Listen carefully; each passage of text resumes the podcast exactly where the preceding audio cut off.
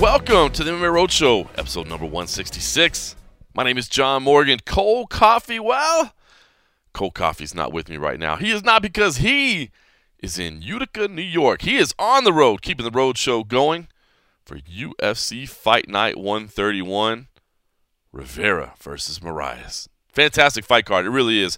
I know it's uh, you know, under the radar a little bit but it's a fantastic fight card. Starting with that main event, Jimmy Rivera versus Marlon Moraes. So we'll get into all that and uh, find out what the scene is like in Utica, New York, from uh, from Cold Coffee in just a little bit. Me, I am at home in Las Vegas. Bizarre feeling. My my uh, my wife and my son are, are in Mexico, so they're visiting family down there and getting a little getting a little Spanish practice for the little man, all that. So I'm here in Las Vegas by myself it's a bizarre feeling, I'm telling you that. So, uh, yeah, just sitting here in the house by myself, sipping on a frosty beverage like you do on a Thursday night, getting ready for the MMA Roadshow. Happy to be home. I'll say this: it was a long journey home. Of course, everybody's still talking about UFC Fight Night 130, Darren Till versus Wonderboy Thompson. People still debating how the you know how the how the fight should have been scored and what mattered, and of course the the weight stuff and all that. Man,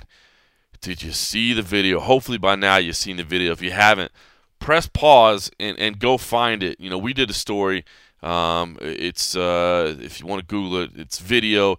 Darren Till lost vision while attempting to cut 11 pounds ahead of UFC Liverpool. Um, but this video is, is, everywhere, and rightfully so. It's a little bit interesting. Uh, Paddy Power, of course, they're the European odds makers over there. That, that uh, you know, they they were the one that got the viral video going with. Uh, with Floyd Mayweather. Remember, he had the, the stepped in the cage and said, "What are the odds?" And of course, that went viral. Um, and and I think you know I don't know necessarily looking for the same viral type clip, but they did a behind the scenes series all week long, and this was the fifth and, and final episode of it behind the scenes with Darren Till at UFC Liverpool, and it shows Darren Till's weight cut. And I gotta say, it's brutal, man. It is brutal to watch. I'm surprised they put it out. I, I really am. You know, I don't know if, if Darren Till had any editorial say so over whether or not this stuff would would uh, hit the open market. Uh obviously, the UFC didn't because they sure as hell don't like uh, people seeing stuff like this. And, and, I imagine that you know behind the scenes they might have a little talk with Darren Till and his folks, uh, and just say, listen, you know, this is not the kind of footage we want out there and rightfully so. I'll tell you what, if I was running a fight promotion, I wouldn't want it out either. Uh, it, it is rough, man. It is it's the it's the final hours of Darren Till's weight cuts. He, he has about uh, five kilos to cut. It says beginning at 6 p.m. Uh, the night before the weigh-ins. That's about 11 pounds. So not you know incredibly abnormal, but we don't know where he started, and we don't know how far along the weight process he was at that point. I mean, he was definitely still sweating. Uh, it's funny because you know, right before he started his weight cut, his final weight cut, I saw him in the lobby of the host hotel. Uh, we were leaving uh, to go to go. You know, I think we had filed our, stuff because the internet was better there, and I, I, guess we were going to get ready for. Uh, would have been. Um, well, no, it wasn't the soccer game, so it would have been. I don't know. We are going to somewhere, I guess, just to keep working and what have you. But I ran into him in the lobby and just said, "Hey, you know, hey, how much, how much further you got to go?" And he was in real good spirits at that point, you know, and said, "Ah, just a couple kilos, nothing." you know, nothing out of the ordinary, and uh, you know, looked to be in, in, in fine spirits, and um, and and then all this happened. And, and, again, if you haven't seen it, you definitely deserve to see it. It's disturbing. It really is. It's disturbing to see it. Uh, but oh, the funny thing was about me seeing him. Um, I asked him, you know, do you just kind of what do you what do you go do? You know, what's your process or whatever? And he actually said that uh, he just likes to run. He likes to put on plastics, and he likes to run. He actually says he doesn't like to do the sauna. But then this clip uh, shows him doing the sauna. So, you know, whether or not he was just trying to sell me or whether that showed that maybe things were going a little bit wrong, um, you know, just a couple hours before this, he had told me that, that he doesn't really like to use the sauna. Um, but here he is in the sauna, you know, on the ground, um, crawling to, to open the door. I mean, the bad thing about this, I guess, is that you know it's not an isolated incident. More is going to be made of it, of course, because he missed weight, and, and I guess that's all I can think is that his team thinks, well, at least if we show the world that we tried, that we worked our ass off to do this, that you know that, that we didn't just give up. I could see that. I, I guess maybe that's what they were trying to show here, but it's disturbing, man. It's hard to watch, and it's you know Darren Till's not the only one out there doing this. I mean this this is not terribly atypical of, of, of a lot of weight cuts, unfortunately. Um, but I, but I do think it is a stark reminder, and I think it's good maybe that we see it uh, to get that reminder of, of of how dangerous what this part of the sport is. I don't know the solution. I, I don't know the fix. I've been covering the sport forever, and I've heard a lot of people talk about it, and, and I hear you know added weight classes. But you know, if you do added weight classes, you know, guys that make 170 now, they're like, oh, I, I make 170, I can make 165. That's the problem with adding weight classes. It seems like a fix, and it's not necessarily fixed. It gives guys an opportunity to think, you know what, I can cut a little bit further. That's that's what's it's scary there. The same day weigh-ins, like they do in wrestling, that seems to be a little bit more helpful.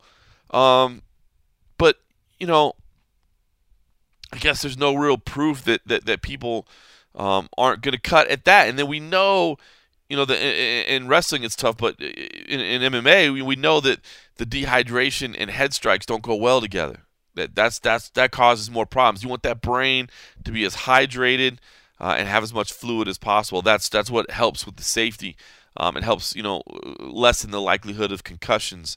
Um, and if you do those same day weigh-ins, there's nothing stopping guys who are already in the culture of weight cutting from from cutting to there. People are trying you know, California is trying, uh, and I think progress will continue to be made. Again, I haven't heard the the silver bullet yet. You know, the one where you're just like, that's it, that's the fix. You know, maybe this 10 point plan from California is is beneficial. Um, but but go watch this. Just go watch this, and don't. I don't want it to necessarily be. Uh, picking on Darren Till because this is not atypical, and I think that's what matters. Um, I do wish Paddy Power would have shown more. Hey, we talked about it last week. Hopefully you caught 165 and a half. Hopefully you didn't. If you if you didn't, hey, you still got time to listen to that too. Um, but you know, I, I, was kind of debating on on whether more details on the family emergency that precluded Till from cutting weight for several hours would have been beneficial. Um, the Paddy Power video doesn't uh, d- discuss that at all either. So, still no more details there. But um, yeah, go watch this. Uh, I, I, think you should go watch this video if you haven't seen it already. It's it's eye opening, and, and, it's not just Darren Till. I mean, this is what these guys and gals are going through, and uh, it it doesn't it doesn't make sense to just deplete yourself this way. I mean, to watch Darren Till hitting mitts, and it's like he's. I mean, he looks like an, an amateur at it, hitting mitts, and then he. He, he, he, you know, summons up the power to throw a hard left, and everybody cheers a little bit. And yeah, man, it's tough to watch. It's tough to watch. Anyway, more fallout from UFC Liverpool. Darren Till uh, deserves deserves listen to, to be ranked. I know there's a lot of talk about you know what how do you move up the welterweight rankings when you when you didn't make welterweight. You know the, the UFC.com rankings certainly took uh, some some criticism for that. And um, listen, we responded the same way. If you look again, uh, Gorgeous George Garcia handles uh, our rankings, and then we kind of chime in as well. But I didn't really have an issue with it. Now we don't have uh, we don't we don't have Darren Till at number two like I believe the UFC does. We actually have uh, Darren Till at number five. Now, of course, we also have Bellator in there. Um, so we have Tyron Woodley at one, Rory MacDonald at two, Colby Covington at three, Rafael dos Anjos at four, Darren Till at five, and Stephen Wonderboy Thompson at six. Um, Lawler at seven, Usman at eight, Maia at nine, and Douglas Lima at ten. If you just want to round out the top ten, uh, Magny all the way up to number twelve now. So um, you know, some some interesting discussions to be had in that division for sure. I think it'll keep shaking out over the next couple weeks and months. Of course, UFC 225 got the interim title belt on the line, but continued fallout for Darren Till. I listen. I, I do believe in Darren Till's skill. I do believe that uh, he's marketable as well, and uh, I believe he'll move past this. Uh, I, I, believe this will not define his career, define uh, you know who he is as a fighter, but um, certainly an an interesting watch to uh, to say the least. Uh, I, I, was saying I'm glad to be home because I tell you what, man, uh, that journey home from Liverpool was freaking ridiculous. Four trains and a subway, and uh, and three planes as well. And the sad thing is, I have nobody to blame but myself. I did it to myself. I booked, I, you know, I booked my own travel, but I'm trying to save money for the company. You guys that listen know that the the bean counters are all over us, man. They're they're they're they're trying to trim down the travel. So I'm trying to stretch a buck if I can, you know, maybe get another trip out of it. But dude, at 40 years old, man, I'm I'm uh, I'm getting too old for that. Uh, oh man, I was just exhausted. It was about 26 hours door to door uh, all the way for all the travel. And I was just done by the time I got done with it. You know, just wrapped up 165 and a half, and then just headed right out. I will say big thanks to Simon Head. It just worked out um, that even though my my train journey was as crappy as it was. Um, it was the best possible one in terms of early arrival to where he was going as well.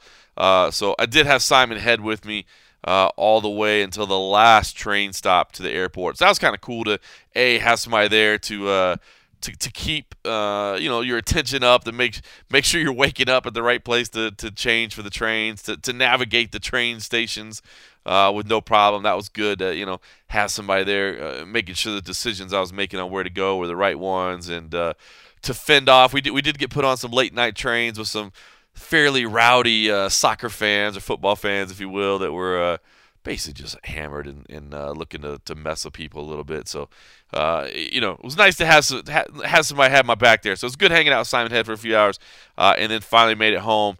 Uh, and then from there, it was seeing my wife and son off to Mexico, where, they will be until after International Fight Week. So we'll sneak out around a little bit on on Thursday night since I don't have a don't really have a deadline when I'm at home anymore. I don't have much of a schedule, so maybe we'll maybe we'll try to sneak out and do some on location stuff when Cold Coffee makes it back into town. But uh, once we did get everything settled, we did get to go by the uh, the UFC Performance Institute.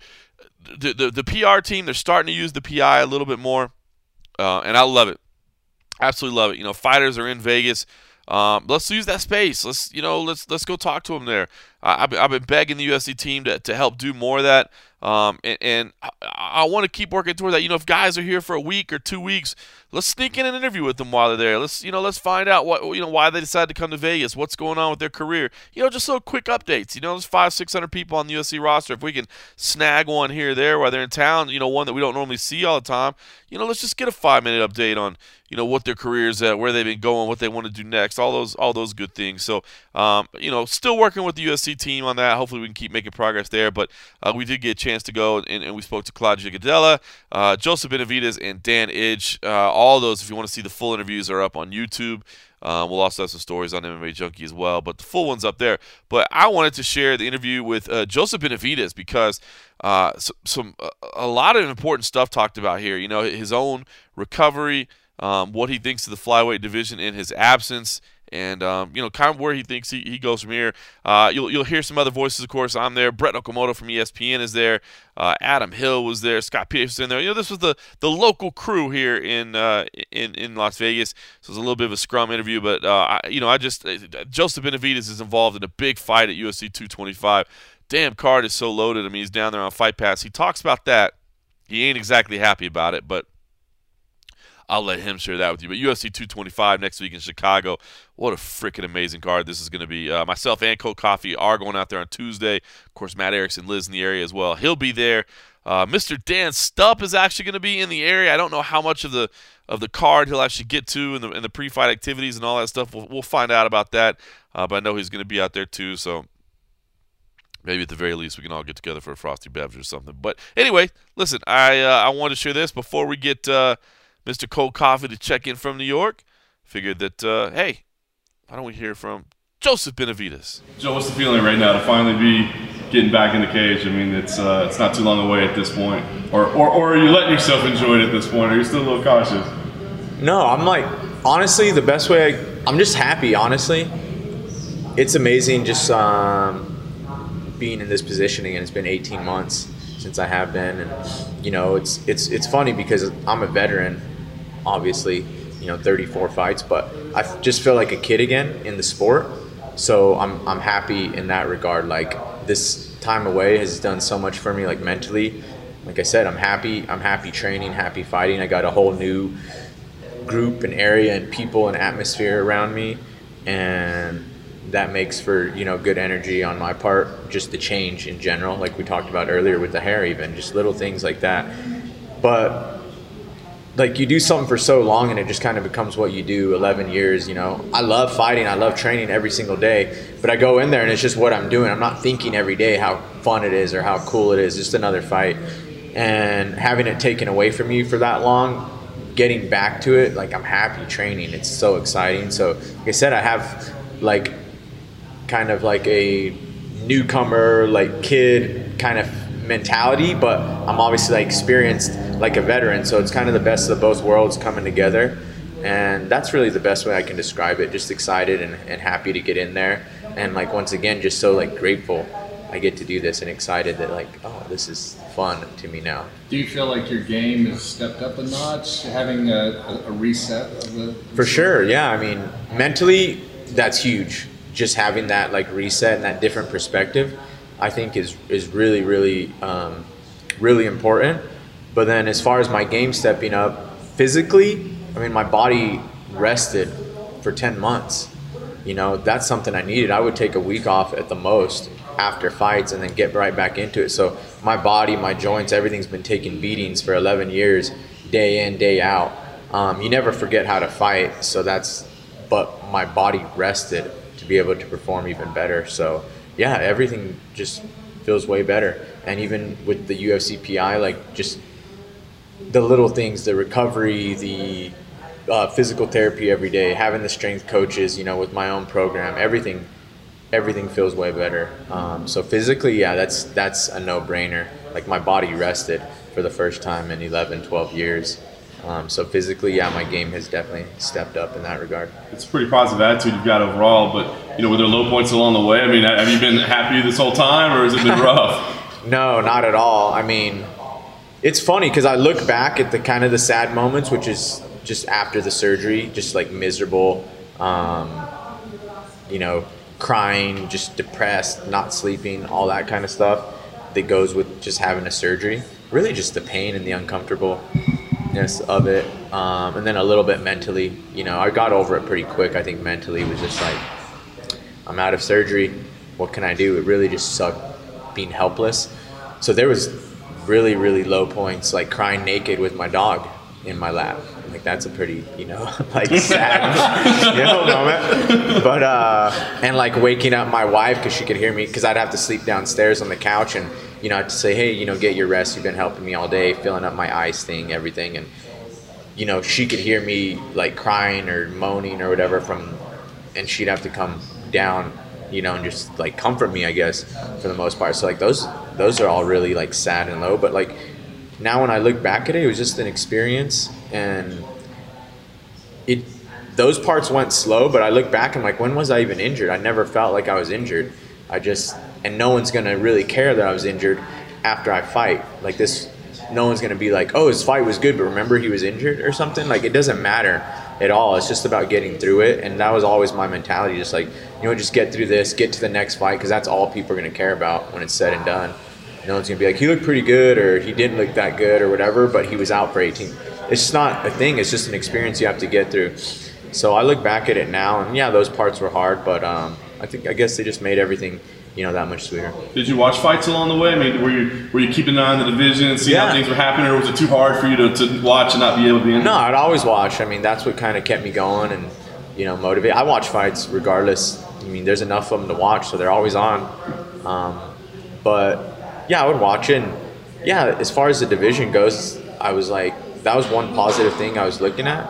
I was thinking, I'm sorry, I'm just looking straight, but I, I, I, I appreciate all of you guys. John's hair, Brett's handsome. I mean, you know, not. I mean, sorry. Anyway, um, but yeah, I that was one positive thing. I was like, you know what? If I'm gonna be out, maybe there's gonna be some crazy like mix up in the division. It's gonna be in this totally different upside down state when I get back, and like it's actually worse, and nothing's changed at all. like nothing's changed, and if if anything, it's like the same, the same, like almost worse. So I'm just like, well, here we go. You know, I'm glad I'm back, and maybe that will change something you know, being the number one guy and having seven wins in a row after this fight is what I'm going for. So, but yeah, I watch fights and was waiting for something cool to happen in the division. Nothing did, and you know, so same as it ever was, I guess, when I get back. Is there a danger then in, in trying to come back and trying to win like three fights at one time and like try to really, you know, just make a splash as you come back instead of just working your way back into being? Yeah, I want to. I want to do some catching up. Obviously, uh, start with this fight with Sergio Pettis in Chicago, and then I'd like to fight again before the end of the year, um, and then just you know keep it like that. I'm not like let me fight, let me fight. You know, just just the same as I would as a healthy fighter. You know, um, a veteran. Just it's half the year, so I'll fight and then uh, hopefully fight again at the end of the year. I, I- know you got to a point where you were like, I'm not going to focus on another fight with Demetrius because it might not be there for me right now, you know. But it's been a while, you know what I mean. The guys, the guys dominated everybody. I mean, you know that you're a fight fan. You know the history of you know 0 and 2, trying to get a third fight. But I mean, do you feel like it's a position now where like, look, this guy's been dominating everybody for so long, and it's been so long since we fought. You know, maybe it is time to take a look at me again. Yeah, I hundred percent. I've always thought that as far as far as skill goes, it's not a question. It's the number one ranked guy against you know the champion. So as far as skill goes, there's there's not really a question to me. You know, if you want to have the two best best uh, people fight, we're gonna have amazing fights seven times, and I think even a fifth fight, a uh, sixth fight for us is more exciting, maybe even more marketable with some of the fights he's been doing just you know to fill the card and get and, and him defend his title. So I think the thing about our division too is there's not like a big super fight. So all we really have is is skill and talent and you know exceptional skill chaining things together in MMA. Um, you know we have the best ever fighter, so all we really have is skill. So why not let the best two fighters fight? It's not. I understand when sometimes the best fighter doesn't go fight for the title because he's going to make more money and there's going to be more pay per views and there's a little more marketing involved. But with our fight, with our division, there's not that anyway. So just have the best two people fight. You know, seven wins in a row. I think it would be hard to deny me after that, especially since he's fought everybody else and I've beat the next guy in line, um, Henry Cejudo. What will get you over the hump to be uh, Demetrius uh, if you fight him again? Um, I don't really think there's a hump to get over. I mean, I think a lot of people forget that you know we had a split decision in our first fight. The second fight, that's all people are gonna remember. Which that's the sport. You remember the last fight. You remember the last thing. But people don't realize how much of a coincidence that is. I mean, have you ever seen him knock anyone out with one punch besides that time? Have you ever seen me get knocked out with a punch or even hurt?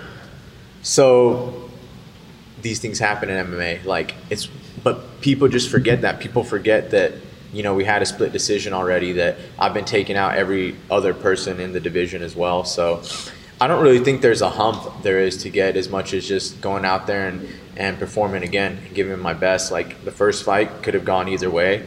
We both obviously got better since then. So I don't think there's a huge place where he's better than me or anything. He puts things together really good, and you know, I just I need to do the same. Like I have the tools, as everyone says, to beat him, and I think everyone in the division does. You know, the way they think they can fight is is, is perfect and can beat anybody, but it's about going out there and doing it. So that's all it really takes. Like I have what it takes to beat him. You know, I've showed it in fight with him and other fights as well. So not a big hump as much as just like giving me another chance to go out there and do it. I haven't definitely given him my best fight. There's a ton of things I wouldn't even mention, but I mean, I probably have in a few interviews about that first fight and some things going into it that weren't right. Like I couldn't train for like a month before that fight, but I still took it, you know. Um, and then the second one, best I ever felt in my life, but that's not the way the sport works. Like you can feel as good as you possibly can, and you only have a chance at winning still. You know, so it's not like a like a marathon where when you're running it, if you're running that time, you're gonna probably run close around that. No, I can feel good, but doesn't mean I'm gonna fight good. Like that second fight was the best I ever felt in my life, and that was what happened. He never did it again. It's never happened to me, you know, before or since. So, just the hump, I guess, is with the people making the decisions. I guess to, to give me another shot um, because I know I'm ready physically and as far as talent goes. Now you mentioned the division in a way is worse off than when you left. Do you think the UFC snubbing the flyweight division a little? I mean, we there hasn't been a flyweight on the main card on any pay-per-views this year so far, and uh, and and you're on the early prelims of this. Yeah. Punk's on the main card. I, I mean, I mean, just the fact that you asked that answers the question. They're definitely snubbing the flyweights. I mean, I'm the number one. No other person in any division in the UFC with the number one ranking by the name and six wins in a row would be buried on Fight Pass. Not a main event, not kicking off the card, just buried in Fight Pass. I mean, you answered your own question. I mean, what other theory is there to have besides that they are snubbing us or it's something, you know, personal towards me or the flyweight division. Those are the only real options left because that wouldn't happen to any other person in any other division. What's the most disappointing part about that? Um, it doesn't affect the fight, so it's really hard to be disappointed in that. It's just, you know, you want to be respected by your bosses and obviously like your peers and stuff. Um, so that's more the, the disappointing part is just like everything you put in, and then you just almost feel disrespected and you know definitely underappreciated. Um, like you said, it wouldn't happen to anybody else, so you have to feel very disrespected is that part. No one with six wins in a row and a number one ranking by the name would be there. So just you know disrespected, underappreciated in that respect, and um, really just like fans. I feel I, I don't like the fact that you know I've gone through a lot just to get to this fight. 18 months, um, 13 months post surgery, and I've gone through a lot to get there and a lot in my career. I'm doing my job, and with the number one ranking by my name, what I've done in the past, I'm doing my job a lot better than a good percentage of everyone else, right? So it just doesn't make any sense. So I guess another disappointing part is just like I was mentioning the fans, like they have to they don't they can't just turn on their TV, my family, my friends, everyone that wants to see me. Some people don't have fight pass. Some people honestly, as simple as it sounds, aren't gonna log in and put in all their information to get a fight on Fight Pass. I mean, they're just not gonna do it. And uh, yeah, so that's kind of disappointing. You know, when you talk to people like sick, it's on pay per view or whatever, and you're like, no, it's on this app called Fight Pass. Like, oh, never heard of it. How do I get it? You know, so just little things like that. But the big picture is, you know, just um, you know, being uh, underappreciated by the people that should appreciate it.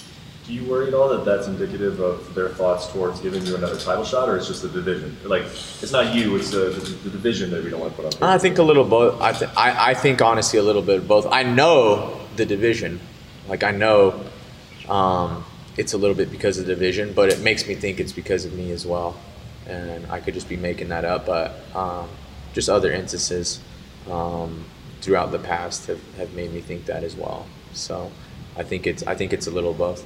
I wonder, you know, when we say it's the division, I mean, obviously this is a problem that we've been talking about for years, but when we say it's the division, are we really saying it's Demetrius?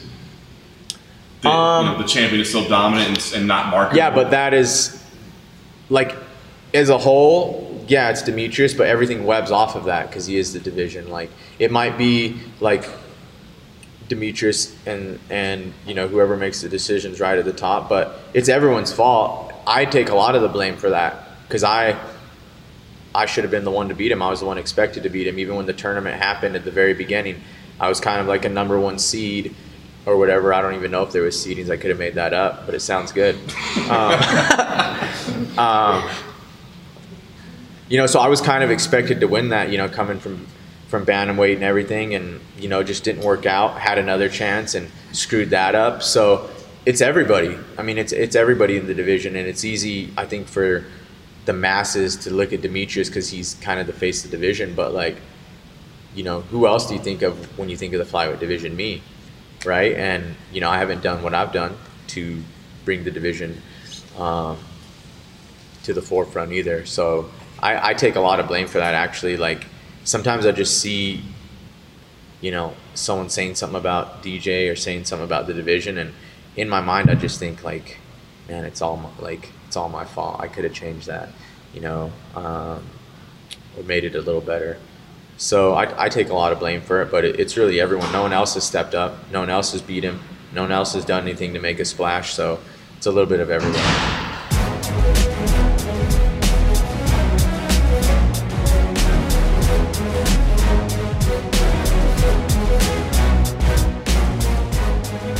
Welcome back to the MMA Roadshow. That was Joseph Benavidez. Plenty to talk about there. And the man is, uh, I don't know, I guess when you get that, that long away, you get to think about some things. He's definitely bringing up some hot topics. But we'll have to save that for another time because, as promised, it is the man himself, Cold Coffee, all the way from Utica, New York.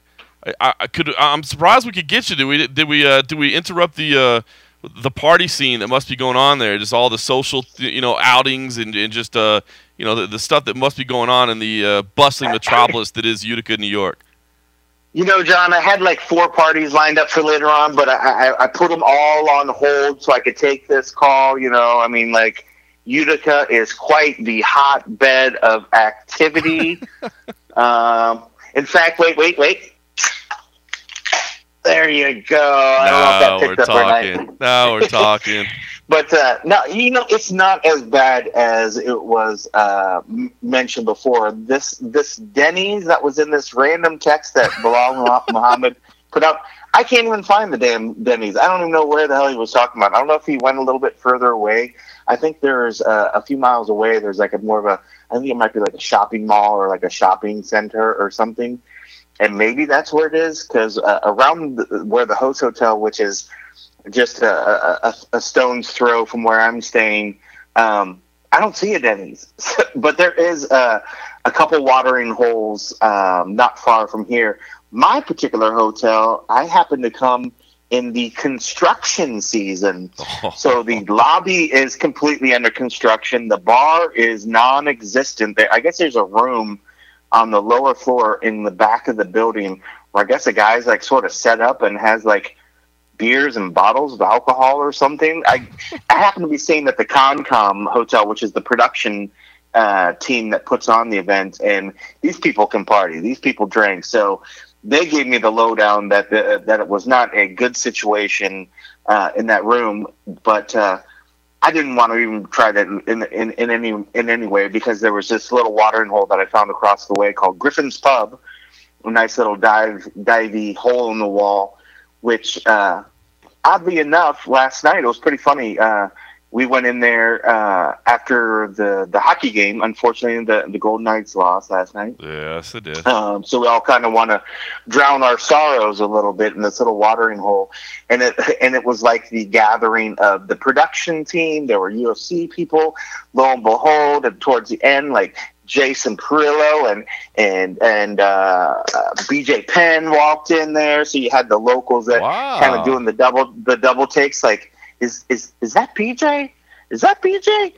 And let me tell you that BJ, I think, enjoyed his chili fries that he got because the, the menu gets the menu gets very limited there at the Griffin Pub late night. Uh, it's it's one of those small little places where at night there's no kitchen staff, so the bartender literally will walk over to the food area, put on his little food gloves, and make the food. So at the end of the night, the, the menu gets pretty pretty sparse. But uh, Oh. besides the Griffin Pub, up the street there's one other place called Swifty Pubs, and that place actually has like a decent uh, decent selection of food. So you know those are like actually for around here like the only there's some pizza places and stuff, but you know we found that Swifties and it's it's been like the place we pretty much have just eaten every day just because there's not much around this area but at least it's it's pretty good. And it's got a sports bar sort of theme so we were able to watch the games and stuff. So there are a few things here but uh, by no means is it a um, you know bustling bustling uh, metropolis. You know there's a lot of buildings shut down a lot of businesses closed up when me and uh, Fiasco just walked uh, a little bit off the main strip to get to uh, uh, a grocery store, ran through a lot of uh, old Were neighborhoods, loading up on some health food there? Were you loading up on some health food? Oh, of course, of course. Well, you know, you know how we do. You know, these twenty-five ounce Bud Lights. You know, and and this bag of Cool Ranch Doritos. I'm sure it's healthy somewhere. but like a lot of houses, there are a lot of older houses, big old houses, but a lot of them are just in really, really a sad state of affairs. But you got the the sense that maybe at one point this was that was like a uh, a real like important area, maybe like a money area, because these houses were huge. But you know, maybe 20, 30 or more years has passed and the neighborhoods kind of went to shit. But so it was interesting to kind of walk through that and see that. But a lot of the buildings, there's a lot of businesses that were uh, shut down around. So I'm not sure if this is sort of a, a downturn for the area, but um, it, it's it's been interesting. But man, it, it is uh, coming from the airport. It was pretty beautiful. A lot of trees, man. Uh, a lot of green.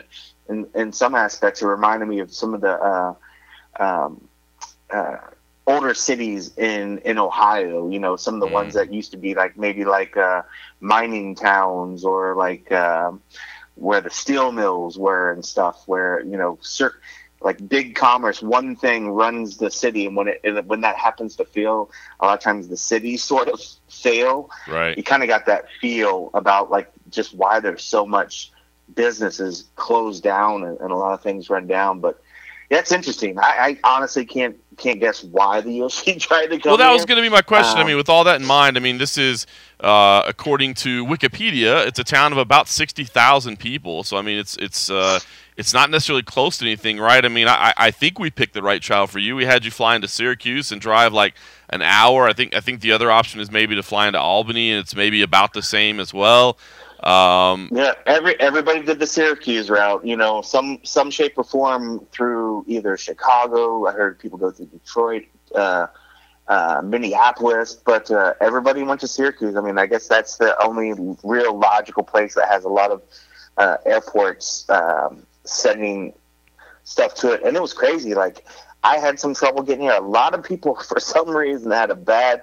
had a lot of delays and, and mechanical failures. So just using those old was- planes to get out to Syracuse, I bet. I guess, man. It just felt like his trip was like doomed for for for a minute. But uh, Well, so is anybody talking the- about it? Like, why? I mean, okay, we know that the UFC when they No. when they made the commitment to New York, you remember, you know, Lorenzo that you know they went before the the state, you know, hall there, and they said, listen, you know, we're not talking about just coming to New York. You know, we're not just talking about uh, Madison Square Garden. You know, we're gonna we're gonna come to these others, and they, and they named a bunch of towns, and, and some of it was kind of upstate New York. But I don't know. That, I mean, this one seems like even even further. Uh, You know, they've done a couple of other ones, but this this one seems kind of wild. It is, and I, I maybe if if they would have planned that early press conference a little bit better, we could have hear heard what the the senators and and those present um, thought about the situation.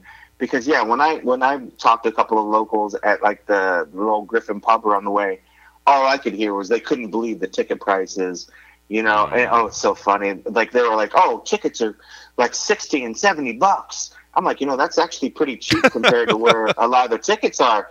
And they're like, well, that's not cheap here. Last time I paid sixty or seventy dollars for a ticket, I saw Laila Ali boxing down, and she was fighting. I think it was George Foreman's daughter, and blah blah blah. I was like, oh my gosh, this is your frame of reference of what you, you know, your your sporting culture here is, and what you spend sixty dollars. So um, yeah, that's kind of the feel I got. I haven't been getting a big buzz. I mean, I did hear the the other place, uh, the other Swifties telling some of their clients like, "Oh yeah, this weekend we're going to be airing, you know, the the UFC fights. So they're going to having some things going on there." But as for the locals that I chatted with, there it nobody was really excited or really even knew what was going on.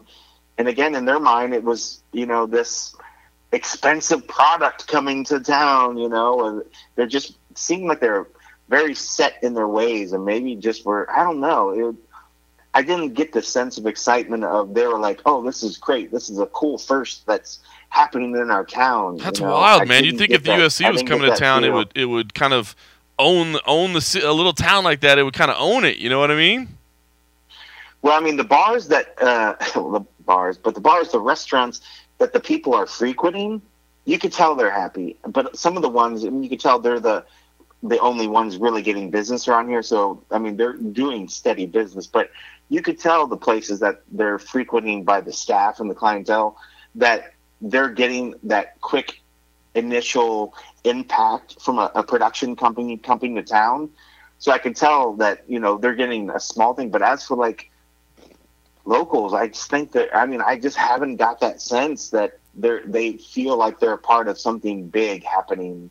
Um, that that doors are breaking down. You know, maybe the senators would have spun it a lot differently than what some of these. I mean, this felt like these are uh, you know salt of the earth people. You know, these are you know they they value their dollar, and that's why when they were, you know, you go to a lot of places, and especially I guess we're kind of you know, we see prices in Vegas, so we we don't bat an eye, you know, when we hear these dollar amounts. But you know, when I think back to you know, even in Ohio, a sixty to seventy dollar ticket, that is an expensive ticket, you know. Yeah. Um, but in terms of reference, when you're phrasing it, you know, to a UFC, when you're thinking like 60s, 70s, that's nothing for a UFC ticket. But it's a lot of money to ask for a town that, you know, maybe really doesn't fall. I mean, if anything, it's more of a hockey town. There is a hockey team here. and I know they uh, they get excited about hockey, um, but I think just we're this is one of those towns where MMA is not uh, just maybe not well known. I there's pro- if I, I if I probably did a Google search, I'd probably find there was no MMA gyms anywhere in Utica. You know, or there or there's somewhere far few and far between the probably more fitness gyms Yeah. than an actual like MMA gym. But uh, I don't know. Be surprised. I mean, I don't know particularly how well tickets are doing. My gut tells me that, um, and it's not a big venue. My gut tells me that uh, they're probably still maybe halfway, if that, um, for maybe selling out. Ooh, that'd be Um, rough. Yeah, Yeah, for the record, I, I did take a look at it. The the uh, tickets start at forty dollars to get in, and then you have fifty dollars, sixty dollars, seventy five, ninety, and then one twenty five for cage side, which, as you said, that's about the cheapest cage side seat you could ever ask for. yeah. You're not going to get 120 anywhere. I mean, that just goes to show they do the research pretty good when it comes to to pricing out their tickets compared to to the market where they're at. And if you're getting 120 for cage side, I mean, just think about that. That's that's pretty that's pretty nuts. That's pretty light. All right, Uh, Well, let's talk about the national interest. I mean, eh, you know, it is it is a hell of a main event. I mean, Jimmy Rivera versus Marlon Moraes, very very important fight uh, in the bantamweight division. I think just a just a damn good fight. I mean, you try to break this thing down. Uh, it's a coin flip to me, uh, but it's not getting a lot of attention overall. I think you know it is in the middle of nowhere, so there's not a lot of media there. Um, it is a short five days. It's crazy to have a Sunday fight and then a Friday fight, you know. So it's a very short turnaround from an event that had a lot of attention and a lot of controversy. And then, of course, next week is UFC 225 in Chicago, which is just this massive card that everybody's already, you know, hyping up and, and, and doing interviews. There was a, you know, there's already conference calls, and you know, we talked to some people in Vegas. So, I mean, there's a lot going on around that already. So it is weird that this that this uh, that this fight is kind of not necessarily getting the attention that it deserves, but I mean, you're there on the ground, giving the idea. Jimmy Rivera, Marlon Moraes, a little bit of a grudge match. Uh, definitely uh, an important fight in the bantamweight division. What's um, what's the sense that you're getting around these two men? Are, are they hyped up? Do they feel disrespected that they're not maybe getting the love? I mean, Jimmy Rivera's from the area to, to a degree, so maybe he's excited about that. I don't know. What's what's your feeling between these two Yeah. headliners? Jimmy definitely is excited, and he, feels he's going to get a pretty good pop from the crowd, and I don't doubt that. But it's weird, you know, all hearing all this build up. I think it, it's been a while since a lot of it happened. I think there is some animosity there, but I also feel like it's happened so long ago that I don't really get any sense of real anger fr- from Marlon's side by any means. Even though in the face-off you see him very intense, but when you talk with him, you know he doesn't seem really all that fired up about it. You know, Right. it just seems like another sort of day at the office. He's already ready to, you know, have the fight and be beyond it. You know, and he said pretty much as much um, to to radio and to us, you know, that you know once this fight's done, you know, like the beef's done, you know, he he would he'll, and if he gets that win, he'll move past this. I think Rivera still, if anybody's holding on to anything, he's sticking to his guns. Where he kind of felt that, you know, Marlon was getting a, a, an unfair push up into the ranks coming in that he shouldn't have. Um, so I think if anything, he has a chip on his shoulder that he wants to prove that all his talk from the get go was true. You know, even when, you know, I was bringing up the fact that, you know, you, you made this quote about how here's a guy coming in from uh, the World Series or whatever, and, he, and he's, you know, getting these top guys, but he hasn't really fought anybody. And I said, well, you know, he's, he's got a couple wins now. And he was quick. I mean, he almost cut me off. He was already ready to dis- dismiss those wins and, you know, pretty much blame Aljamain as a, as a lucky shot and thought the other one was a fluke or it was either fluke or he didn't that he didn't agree with the way that it went or something. I can't quite remember because let me see what was it. Yeah, it was. A Yeah, it was that knockout, which. Uh, oh, I thought you were talking about the Moraes knockout over uh, Aljamain. Aljamain, but that's one he said was a fluke. But I think he believed that Dodson. Oh, that the Dodson. should Yeah, yeah, yeah. The, Yeah. the Dodson decision was wrong, so he doesn't even even see it really as as two wins. He contests that one. So I mean, if anything, he's the one that might be having a little bit more um, head games going into it. I don't think Marlon's going to have that as much. Um, but man, when you see them together, man, like Jimmy's a big boy. I mean, he is thick compared Yes, to Marlon. Um, uh, you really uh, you kind of forget that until you see him side by side, just how the size difference between the two of them. You know, it kind of made me want to reverse my pick. you know, when I saw him, but I, I'm going to kind of stick with my guns and ride it out, and whether I'll ride or die, whether I was wrong by picking Marlon or not. Um, seeing Jimmy, and Jimmy is very focused, but if anything else, with the, the the sort of head games playing a little bit more, and he seems to be holding on to it more than Marlon. Um, if anything, he might that might possibly. Um, not that I'm hoping, just hoping to keep my pick right. That that might affect him more than Marlon if he actually is a little bit more emotional about this fight than Marlon. But but even today, you know, they weren't even the, the most heated um, face off. If anything, it was uh, is it Daniel Teymur? Uh, Yeah. one of the Teymur brothers. Daniel Teymur came out and, basically just ended up headbutting Julio Arce. And just walked all over. That was crazy. Yeah, and Julio took it like a man and just smiled and didn't didn't flinch, didn't didn't uh, emotionally react back, you know. And I was just like, bro, you barely made your weight and just chill, relax. You, you're fighting tomorrow, you know. The But Teymur they- brothers, they had some. they got both those That- guys, man. They got they're, they're little bulldogs, man. I'm I'm excited to watch both those guys fight. Yeah, I was thinking about that. When was the last time? I mean, I know we've seen Nog brothers fight uh, together. Um, have we ever seen uh, the Diaz brothers? Have they actually fought together on the card for the UFC? No, I don't think they have. I, I, you I know, don't think they have. I was trying to think about it too because I mean it must not be historical um, because I think people would be making a bigger deal out of it. Now I know one of them was a late replacement, so maybe that's part of it. I mean we've seen it a little bit, but it is still pretty damn rare. It's still a pretty cool It story. is pretty rare. Yeah, I mean, because even I was trying to think of um, Jim. Uh, Jim and Dan Miller. Jim and Dan Miller. I think they came close to fighting on a card Yeah. once, but I still don't think that they fought together. Um, yeah, it's just crazy. But I mean, it's a great fight. I think it's been great. I think the only thing really, you know, to go back to why I think there's some lackluster feel about this. You're right. It is a short turnaround, but the last one. But I mean, what am I just waiting to turn on the TV to watch? I'm ready to watch the NBA finals tonight. Mm. Last night I was dying to watch the hockey games in the finals. I mean, this fight card is smack dab in the middles of, of two of the biggest sports in the U.S. finals. You know, I think people just, you know, this is one of those ones where unless it was a huge card, people just don't seem to care right now. It's a know, fair point. are- it's NBA mania and NHL mania. Like you go to Vegas right now, if they try to have a UFC card right now in Vegas, there would be people that would that would go or whatever. But right now, the city is so high on the Golden Knights. There's nothing that can touch that right now. People are so pumped up. In fact, I haven't been. Well, granted, I haven't been this excited for a a, a Stanley Cup in a long time, and I think it's brought a lot of excitement back to the game for a lot of people that were just, you know, even just tuning back in because people want to see how the miracle story ends. You know, how this So little, you know. So I think it's a tough, it's a tough, tough week to be trying to smash another sport in the middle of um, two finals. It's Yeah. just rough.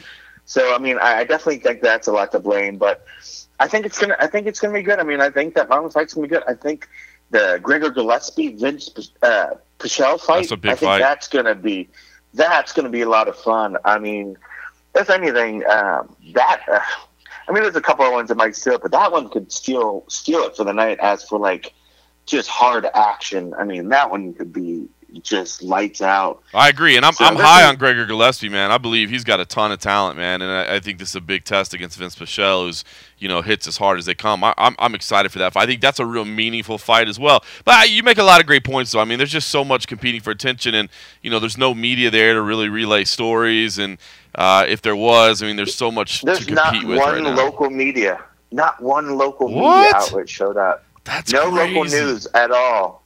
No local local news at all. I don't know if if they tried to reach out and they just didn't, but I didn't see any local media outlet at all throughout this week. So is it And basically just- just, you and you and Jose Youngs from Fansided? That and this this guy that um, this uh, young guy for I think when I asked Chelsea, I was like, "Who's he with?" She said MMA Brazil. I'm like, well, that's odd because he's like white Caucasian kid, you know, in the middle of nowhere. But I think he drove in from somewhere else in New York, and then like uh, Kimura, I think is what she said the other site spot was. Interesting. Um, but that, besides that, that was it. Wow. Not one local news, and I, I thought for sure we would have saw somebody today. So maybe I don't know. Maybe they'll show up on fight night or something. But uh, yeah, I was a little surprised. That just goes to show that if the local news isn't even isn't even popping up to see a first in their town, That's they just don't seem to give a give a give a care right now. So it's a little interesting. So It's gonna be a um, struggle. that's all right. Let me uh, let me ask you something. I was kind of thinking as you were talking about that. I mean, you, you saw a lot of the production people. I know they're still kind of. I mean, everybody's still trying to figure out what's going on with ESPN and the and the, and the streaming deal, the production deal, and all, all that stuff. Um, did, did you hear any insight into just kind of what they're expecting to see or what they've heard? Because here's what, what I really wondered about, and I think other people have mentioned it too, but like, you know, I mean, uh, this has always been a Saturday night property, and it's been kind of weird because we've had a Sunday and a Friday in the last two weeks. But I do wonder if, you know, ESPN, it's not exactly like they're hurting for content on the weekends. I mean, they have so many deals with so many sports leagues, and cor- including, you know, collegiate uh, athletics as well. And I just, I wonder if, if there's a possibility that in 2019, you know, the UFC isn't such a Saturday night only commodity. You know, maybe that's only for the 12 pay per views, but as far as, you know, the 30 fight cards, you know, maybe we get some more Wednesdays or Tuesdays or Thursdays or whatever, kind of depending on what's going on with other sports. Nope. Uh, yeah, and I haven't really heard anybody really talk so much about about that, but it makes a lot of sense. I mean, you're right. I mean, ESPN has so many channels; they have so much content, but they also need a lot of content to keep that running. I mean, how often have we turned on ESPN? We see the same Sports Center show that's been running four times that day. You know, so I mean, they definitely loop some some product stuff around. So I think they have some room to definitely add some stuff. But you're right. I mean, with that many shows that's being promised to to their networks, um, they can really. I mean, they have carte blanche. They can put it wherever they want. You know, and They can't have 42 Saturdays, right? I mean, they, they, they no, can't. there's no way. Especially because you know, college season, you get in into football college. I mean, that's college. Yeah. Like you're not going to take college football off for for and uh, for MMA. And that's what late late late August to December, right? I mean, basically. Yeah, I mean, like it's just not going to happen. There's, I mean, they'll be lucky to do one game maybe during that time. I mean, like it makes sense. And then on, you know, you got Sundays, and I don't think uh, ESPN doesn't really do anything with like the NASCAR being, but Sundays, you know, when you get into football season, you got NFL stuff that they're trying to get more involved with. But I mean, I could see something like that. But no, it makes sense that they would be doing a lot more uh, through the week stuff. And then, yeah, and I could see the the pay per views doing. But no, if anything else, I know there's like inner questions within like whether you know things might change for like the production companies use. Like so, I mentioned TomTom earlier. You know, this is the the house that's been doing uh, the events for pff, forever, practically. Yeah. I mean, the guys that are calling the shows, the guys that are switching it, the guys that are staffing, the guys that are shooting around the octagon, the guys that um, put are building the ring, the octagon, that- all doing all the stuff behind the scenes to make the show happen. Um, ESPN has its own people and they have their own thing. so you never know if on their events if they might switch that up. I mean, there's some talk that some of the guys internally think that that might be some changes. You know, there's you know some talk that think that maybe that the production within the UFC might change a little bit. Hmm. A lot of guys on the on the inside think that no, that they that no, nothing's going to change. But I mean, when a bulk of your shows are all catered towards one network, they don't need a bunch of advertising for on their network when they have so many other shows to advertise for. So if you have a ton of guys that just crank out promos, yeah, they could take your promos and you could run it onto maybe the website and do whatever. But if it's going to the ESPN Plus and they already have to advertise for a bazillion other events going on, they don't need as many stuff. And ESPN has their own people to do a lot of that stuff as well. So I don't know. It's going to be interesting to see how it shakes out. Um, Yeah, it's gonna be a lot of moving it definitely parts. seems like there's going to be some changes. Yeah, I mean, I think it has to be. I mean, it's a, it's a big big deal. I mean, I still think it's going to sort of shake its way out, but I don't know. It's interesting, interesting to see. So I'm anxious to see. Yeah, it's it's, it's going to take some time. And I think, I, and, and and to be honest with you, I mean, there's probably details that the UFC doesn't even know yet. You know what I mean? They're still probably trying Yeah. to figure that out. But it will be interesting to how it shakes out. All right, let's talk about. Uh, let's see. We talked about the main and the co-main. Uh, the Teymur brothers on there. I think those.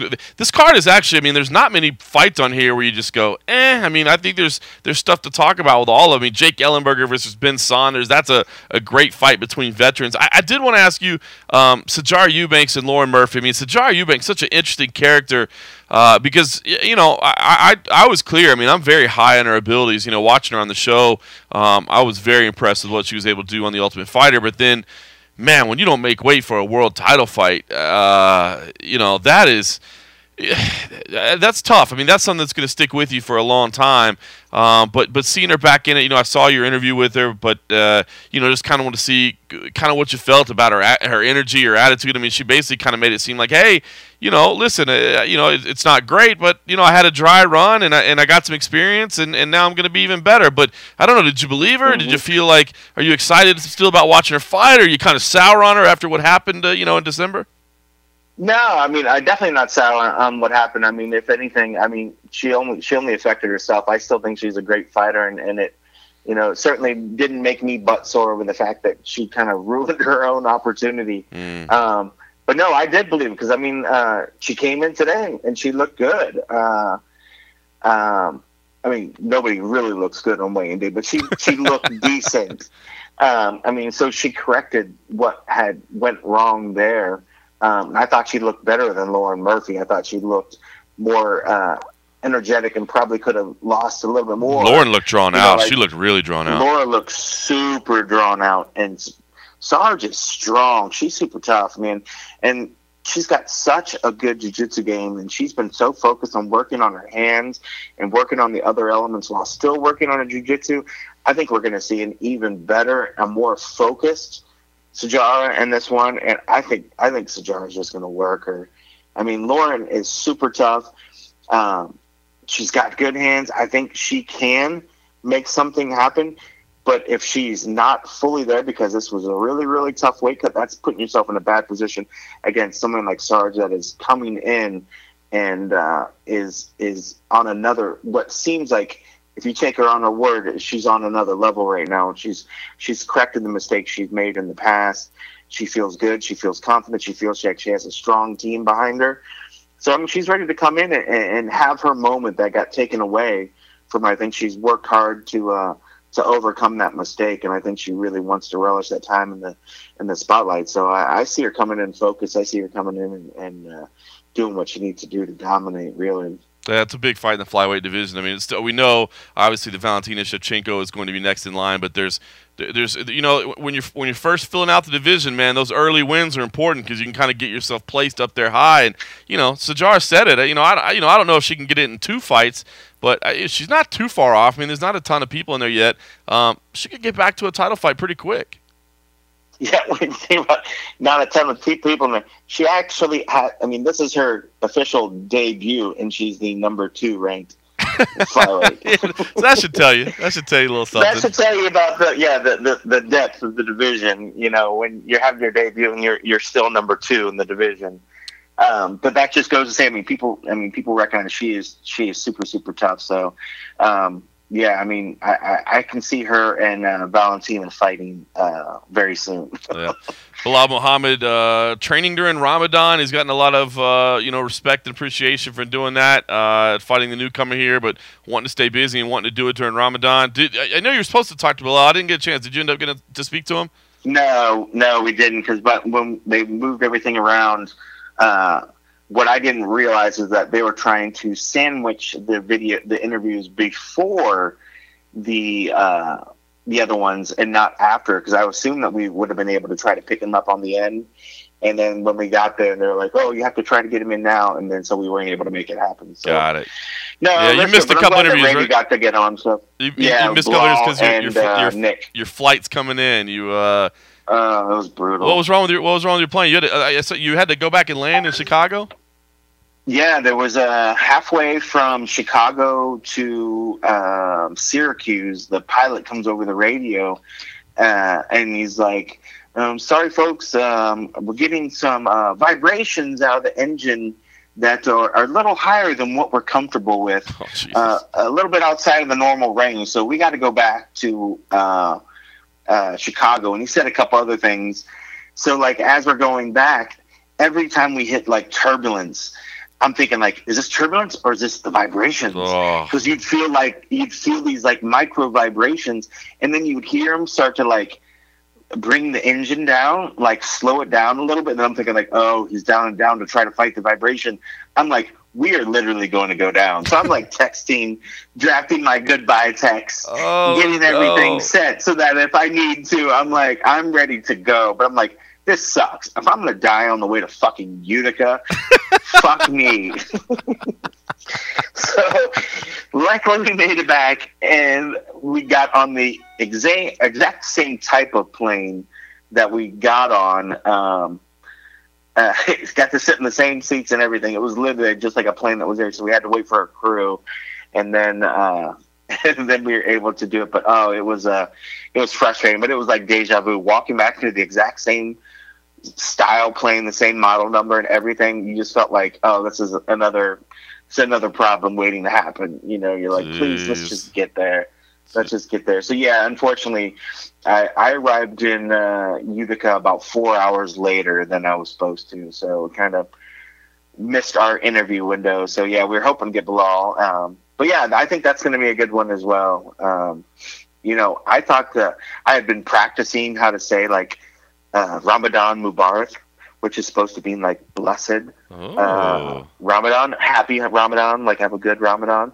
I had listened to all the YouTube videos to try to pronounce it. I was gonna try to be all smooth and like give them a blessed Ramadan, but then it didn't happen. So, oh well. It's a thought I probably counts. wasn't pronouncing it right, anyways. Yeah, you know.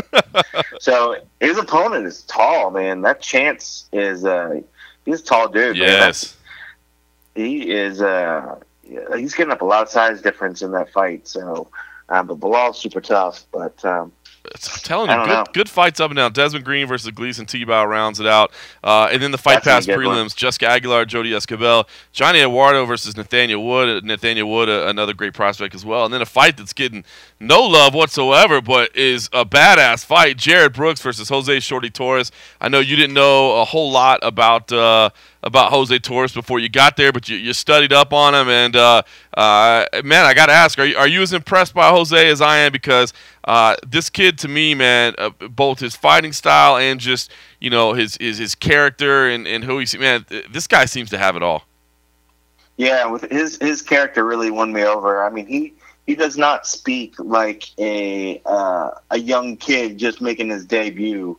You know, in an organization. I mean, like he's he's got his head on his shoulder. You can tell he has had a lot of experience in front of the camera. He's had a lot of experience at uh, big stages. You know, like he's not going to get. Uh, I don't foresee him going and getting the butterflies and getting the nerves from you know trying to go in there and uh, uh, you know being a big event for the first time. You know, I mean, and the fact that you know he, he had the Titan flyweight belt, he had the Titan bantamweight belt. You know, I talked about this earlier. I think he's a little bit undersized to try to go to the bantamweight division. Yeah. I think in the UFC's caliber of bantamweights. I agree. But I think if he, I think flyweight is a perfect one. So if that cut's not a problem for him, um, with his pedigree and with the way he carries himself, if he gets the wins and he keeps winning, um, this kid is certainly has everything in line to become a uh, a very well known name in the UFC for sure. I agree. He's getting a stiff was- first test in Jared Brooks, that's for sure. Uh, no, no, Yeah, no, no gimme cat. in your debut on short notice. But uh, all right, well, listen, I, I'm gonna I'm gonna play that interview with, with Jose Shorty Torres. I don't I don't want to uh, to keep you too long from the, the bustling scene there in Utica. I'm sure that you know th- that your Oh, presence so is hopping. required. So hopping, Uh, anything so hopping. anything else happened in your uh, in your in your adventures in Utica so far? No, uh, nothing crazy. I feel like there was something I was going to say about this car, but I, I kind of forgot about it. But um, no, I mean it's it's been it's been fun, and, and again, this is one of those ones that uh, I think if it sets itself up like what tends to happen on these kind of cars is we go in thinking that we know we're going to get some decent fights, but it's always underneath the radar, and we get one of these shows that just blows people away. I think there's a lot of key fights on this that I think we could have another one of those nights. I hope I hope because if I'm sitting in the back all by myself practically, and it's a bunch of boring fights, I'm going to strangle myself.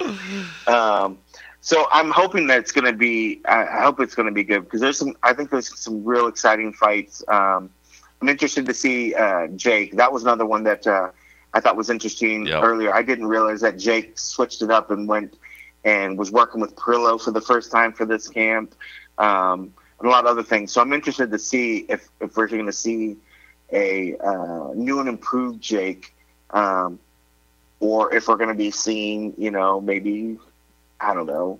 I don't want to say the end of Jake, but it's like I think this is one of those fights that he really needs to win to kind of make sure that he still got it. Oh yeah. Um, I don't think there's a listen. Nobody, you know, and he's still a relatively young guy. Nobody wants to be out there retiring people, but yeah, he's had a share of, of, of losses, and some of them have come by knockout. You know what I mean? That's not that's not good. So um, I do think this is a kind of a crossroads fight. I mean, Jake is kind of in that stage of his career. You know what I mean? So uh, it's good to hear that he's changing it up a little bit.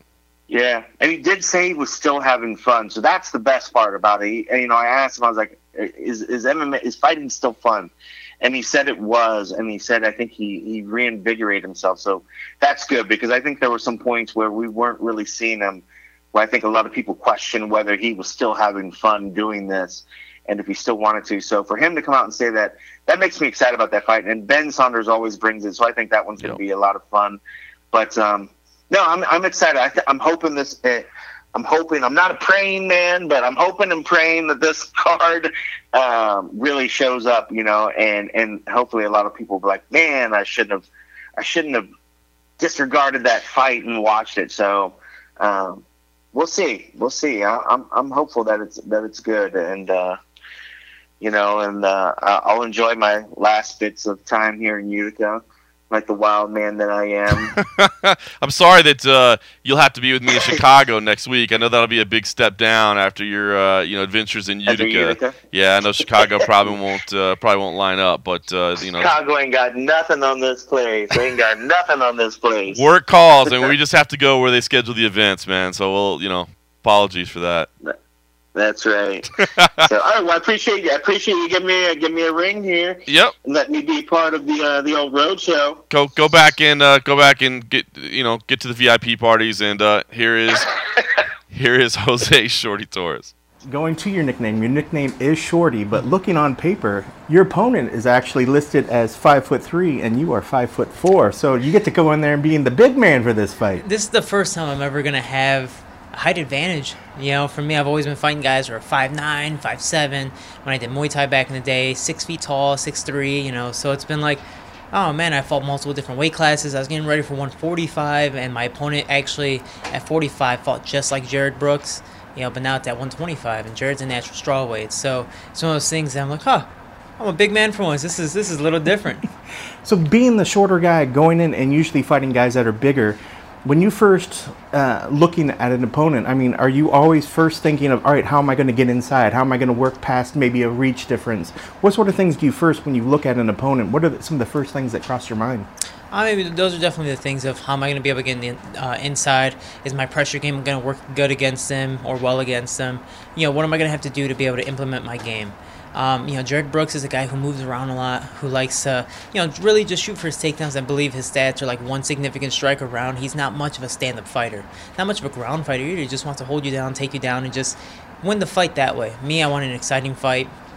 I want to stand and bang. I want to keep on throwing and I want to keep on doing as much as possible.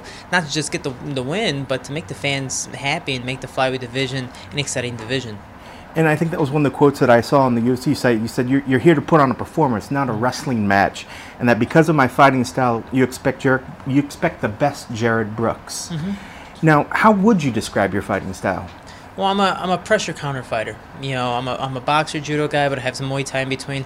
I like to push forward no matter where the where the fight's going. I've been dropped, broken hand, torn MCL in fights, and I've still pushed forward no matter what. You know, punching with the broken hand, kicking with the torn MCL leg, uh, doing so much, taking so many shots, cuts, bruises, stitches, all that stuff. And I mean, anything. And I just keep on moving forward.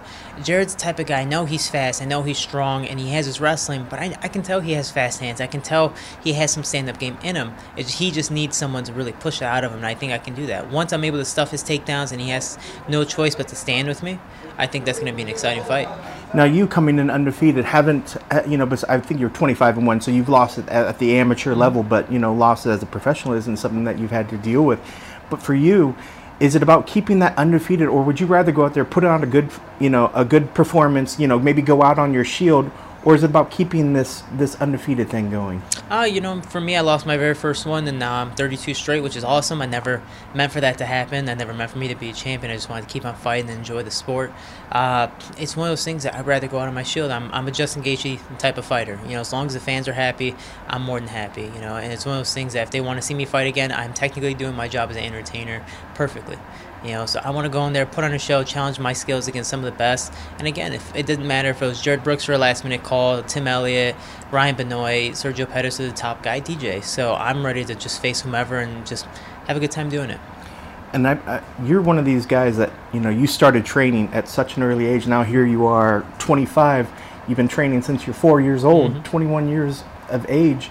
You're part of this breed now that has grown up Mm-hmm. in mixed martial arts and martial arts. How has the, the, the sport from when you I'm sure you watched it as a kid, have you seen it evolve to what it is now and the type of level of the fighters that are entering the UFC at this day and age? Well, I can tell you definitely saved my life. If it wasn't for martial arts, I wouldn't be where I'm at today. But uh, just because of the upbringing and style of, of, of parenting I had and, and things that were in my neighborhood. But, you know, you look at some of these fighters today. I mean, back in the day when the UFC first started, it was literally style versus style. Now it's mixed martial arts where you have guys who, beat who can do literally everything.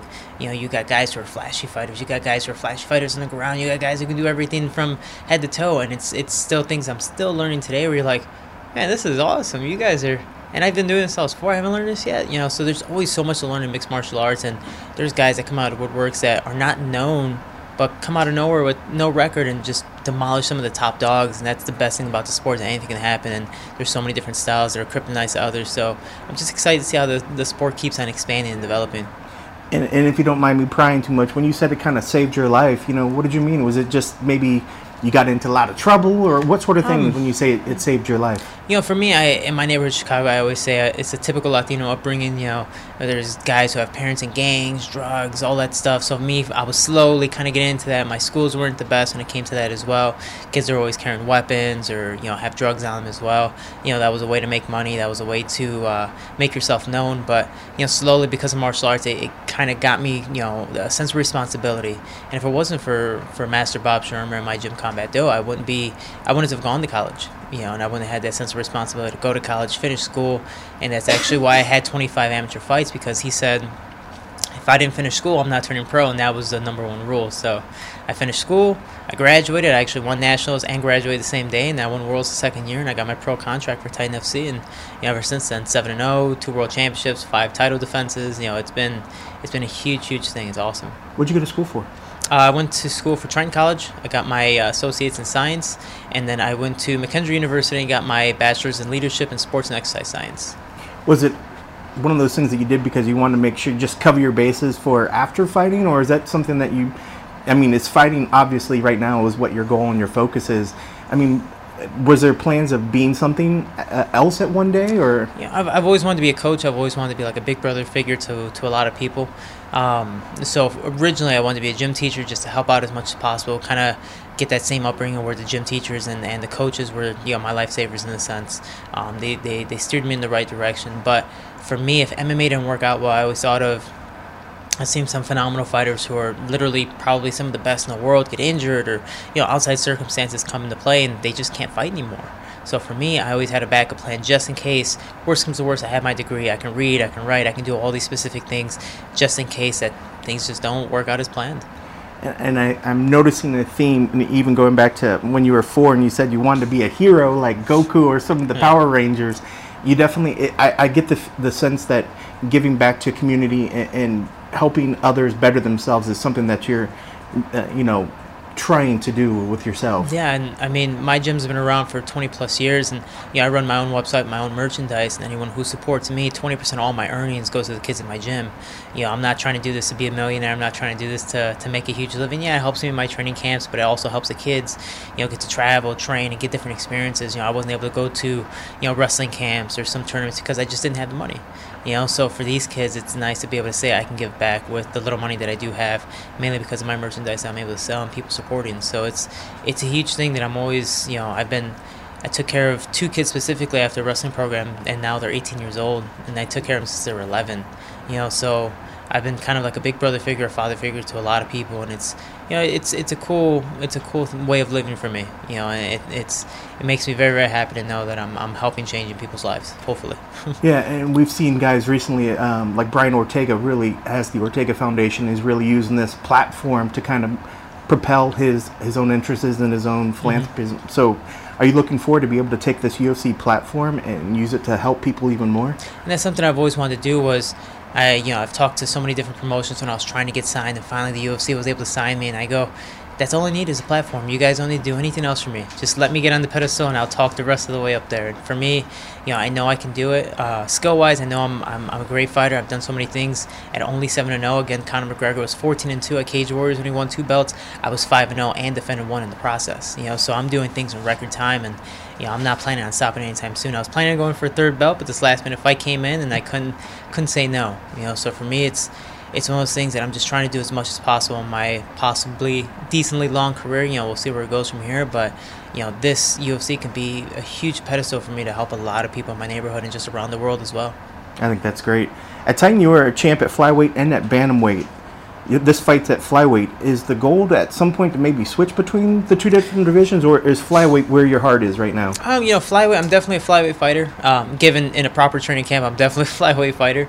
Uh, I was called, I believe, in a 9, 10 day notice. So cutting the weight, getting ready for what featherweight fight was, you know, a little hard. And you know, I got to cut weight today. Everything's gonna be good, and then make weight tomorrow, and you know, be able to have a, a phenomenal performance. But you know, for me, flyweight is a division that I believe needs me the most. You know, bantamweight's a great division. I feel better. I, I know I'm strong, but you know, some of these guys, I've trained with TJ Dillashaw, I've trained with some of the best in there, and I'm just like, oh, okay, maybe, yeah. No, I'm a flyweight. You guys are pretty strong. So for me, I want to do all the things I can do at flyweight, but if the UFC needs me as a last minute replacement for a bantamweight fight, I'm more than happy to do a Donald Cerrone, put on a show, and, and give the fans what they want.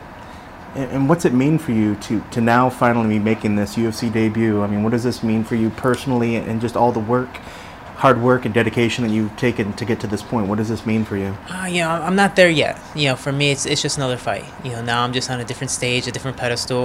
Um, I, I don't I don't believe in the fans. I don't believe in the hype. I don't believe in anything. I just go in there, fight, have fun, and enjoy myself. It just so happens that, again, I'm in the UFC. I'm on a 32 fight win streak, two belt champion, so many title defenses, and so on. So.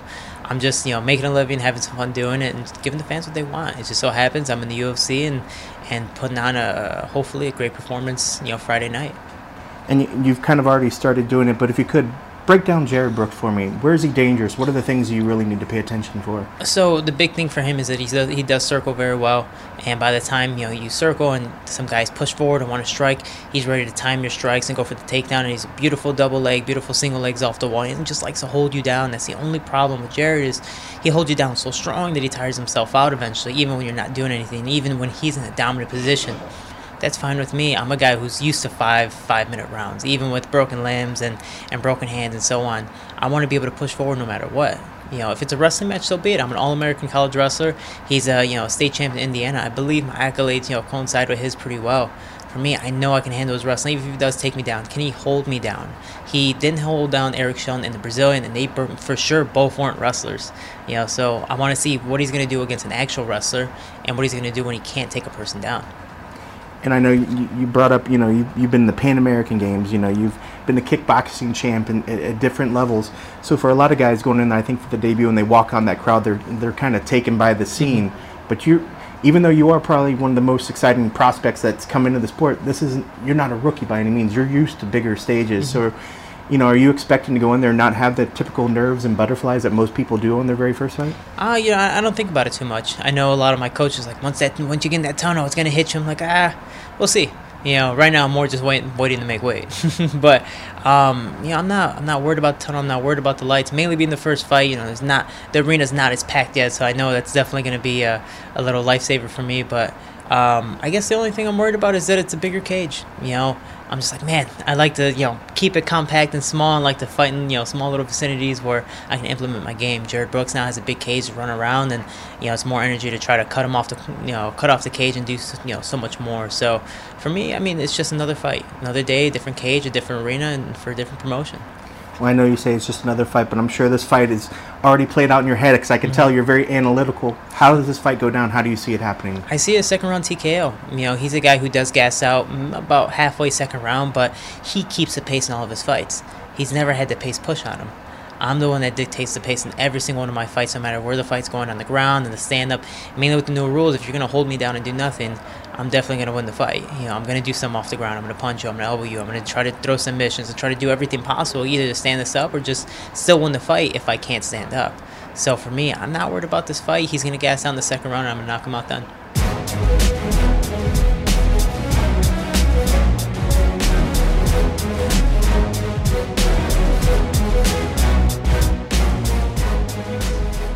Right, Shorty Torres weighing in there. That was the the cold coffee interview special. The man started to turn into a little bit of a reporter. I'm impressed. I'm impressed. Uh, he will have everything covered from out there. Of course, man, if you're listening to this on a Friday, hey, the fights are tonight. You know, kind of kind of wild with these uh, Friday night fights. We'll get to it right away. If you're if you're listening to it after the fights, well, hopefully everything went well. kind of weird with the Friday nights. We get the quick turnaround. So uh, yeah, and after a Sunday fight, nonetheless, it's man just a super quick turnaround.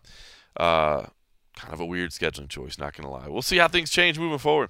Uh, what else is going on out there? Uh, Did you see the face-offs? And you, uh, Mick Maynard, love Mick Maynard. Uh, great dude. He is so fast on the face-offs, man. He gets people in and out. I think he's trying to protect uh, protect much trouble from happening. Although, as we said, Teymur had, had no problem running over there and just getting in uh, in Ars's face. So anyway, gonna be some, some fun fights. Uh, did want to touch real quick Michael Bisping's retirement. Of course, that was announced earlier this week. We had told you for a while that was probably coming. Uh, even though he had mentioned maybe he'll fight, maybe he'll fight. A lot of people around him were saying don't, don't, don't. It sounds like um, I think the right decision was made. I mean, Michael Bisping's you know the, the the one eye has not been good for for a long time and to find out that he was had, having some trouble with the good eye as well, uh, that is scary, man. You do not want to lose your sight, and uh, it's nothing worth it. You know, a couple extra bucks will be good, but but he can keep working right now, and, and he's got things going on, and he can make extra money. So gonna miss Michael Bisping, man. Surefire UFC Hall of Famer. Um, you know, they've already got everything planned for this year, so I don't think they'll put him in this year, but I think they'll put him in next year. Maybe they'll, I mean, maybe they'll make a surprise exception and, and do it. Um, I mean. Ed Evans does a lot with the Hall of Fame, uh, and, and, he's you know uh, seen Michael Bisping's career from up close. So I don't know. Maybe they'll they'll push. I mean, Michael Bisping certainly deserve, deserving of being in the Hall of Fame. Doing it this year maybe would be the right thing to do. I don't think it hurts anything waiting until next year, but maybe it just doesn't seem as immediate. They've got a pretty full um, cast already. There's one more announcement to make. You know, wh- whether they'll add him in in time, I, I don't know. Uh, it, it was, he'd certainly be deserving. It's funny because I, you know I thought Michael Bisping was a deserving Hall of Famer even before he won the title. I really did, and I knew it would be an argument. But man, you just think about what he's meant for the company and, and what he's meant for the growth of the sport in, in his native market over there in the UK, uh, the sport as a whole. Man, the guy had a way of making you care about fights. You know, a fight would get announced with Michael Bisping, and, and you go, okay, well, whatever. Um, and then he just had a way to make you care. He had a way to make you invested. Um, and you know, it was trash talk, but I don't know, like at a, at a at a better level, I think than sometimes what we're getting now. Some of the stuff now is, uh, you know, a little a little over the top, I guess, a little too much. Although he he did uh, he did tell Vitor Belfort, uh, you know, there is no Jesus, right? Uh, Jesus isn't real. Yeah, that was got to be up close for that one. I believe that was in Sao Paulo, uh, open workout face off um, and, and, he got in his face. That one always stuck out to me. But uh, man, you know, crazy. Uh, the guy was always such a, a, fun guy to cover. Um, you know, in China, I mean, now it turns out, yeah, I was I was one of the few media that was at his last fight. You know, got to interview him that week, and um, uh, you know, that was a, a, sad result that happened there with Kelvin Gastelum over in Shanghai. But it was funny because, you know, I had been told, hey, listen, um, you know, this is such a quick turnaround. There's so much to do. Like Mike is trying to keep his uh, his media uh, commitments to a minimum. So if we if we can't get him for you, you know, for a little one-on-one, uh, you know, please be understanding. And of course, I was. I mean, coming off the loss, knowing what he was dealing with, um, I, I would I would have understood if Mike didn't want to talk to anybody. Uh, but uh, he, he came in and they told him, you know, hey, here's the request, and he said, absolutely, let's sit down and do it, and uh, gave a great interview, man. It's it's uh, it, it, was fun. So I mean, that that was one of his last, I guess. Um, you know, I, I, guess that was one of his last fight week interviews uh, ever. So you know, to be there um, was, was quite an honor. It was a damn shame the way the fight went down.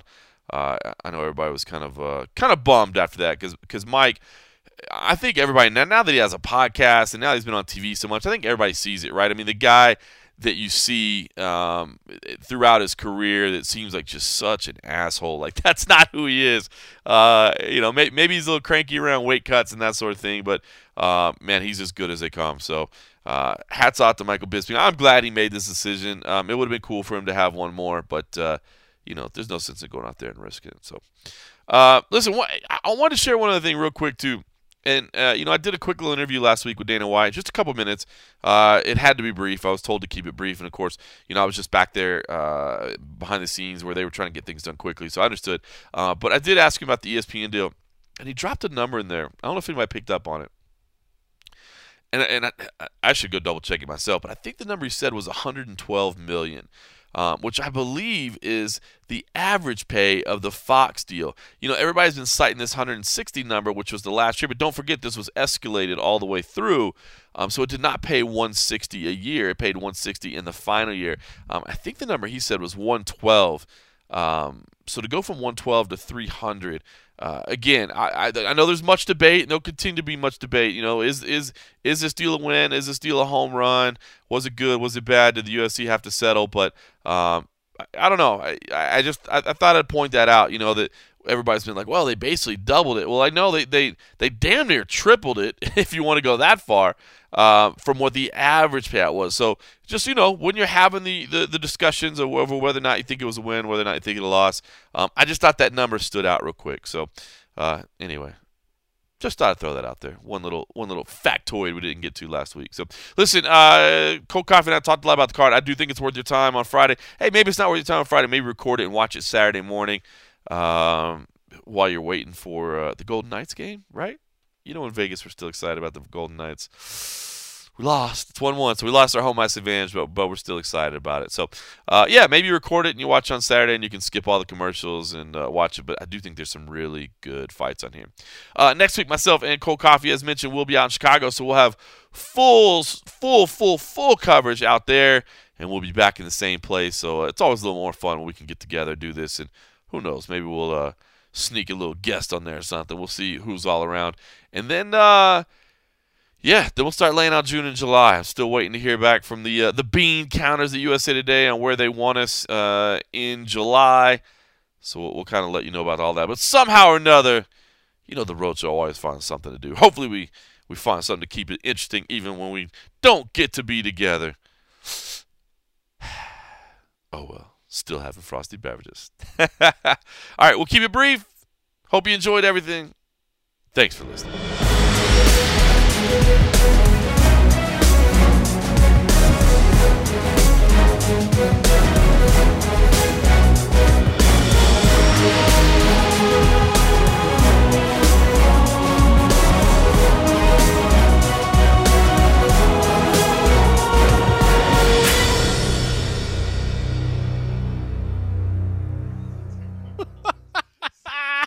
I,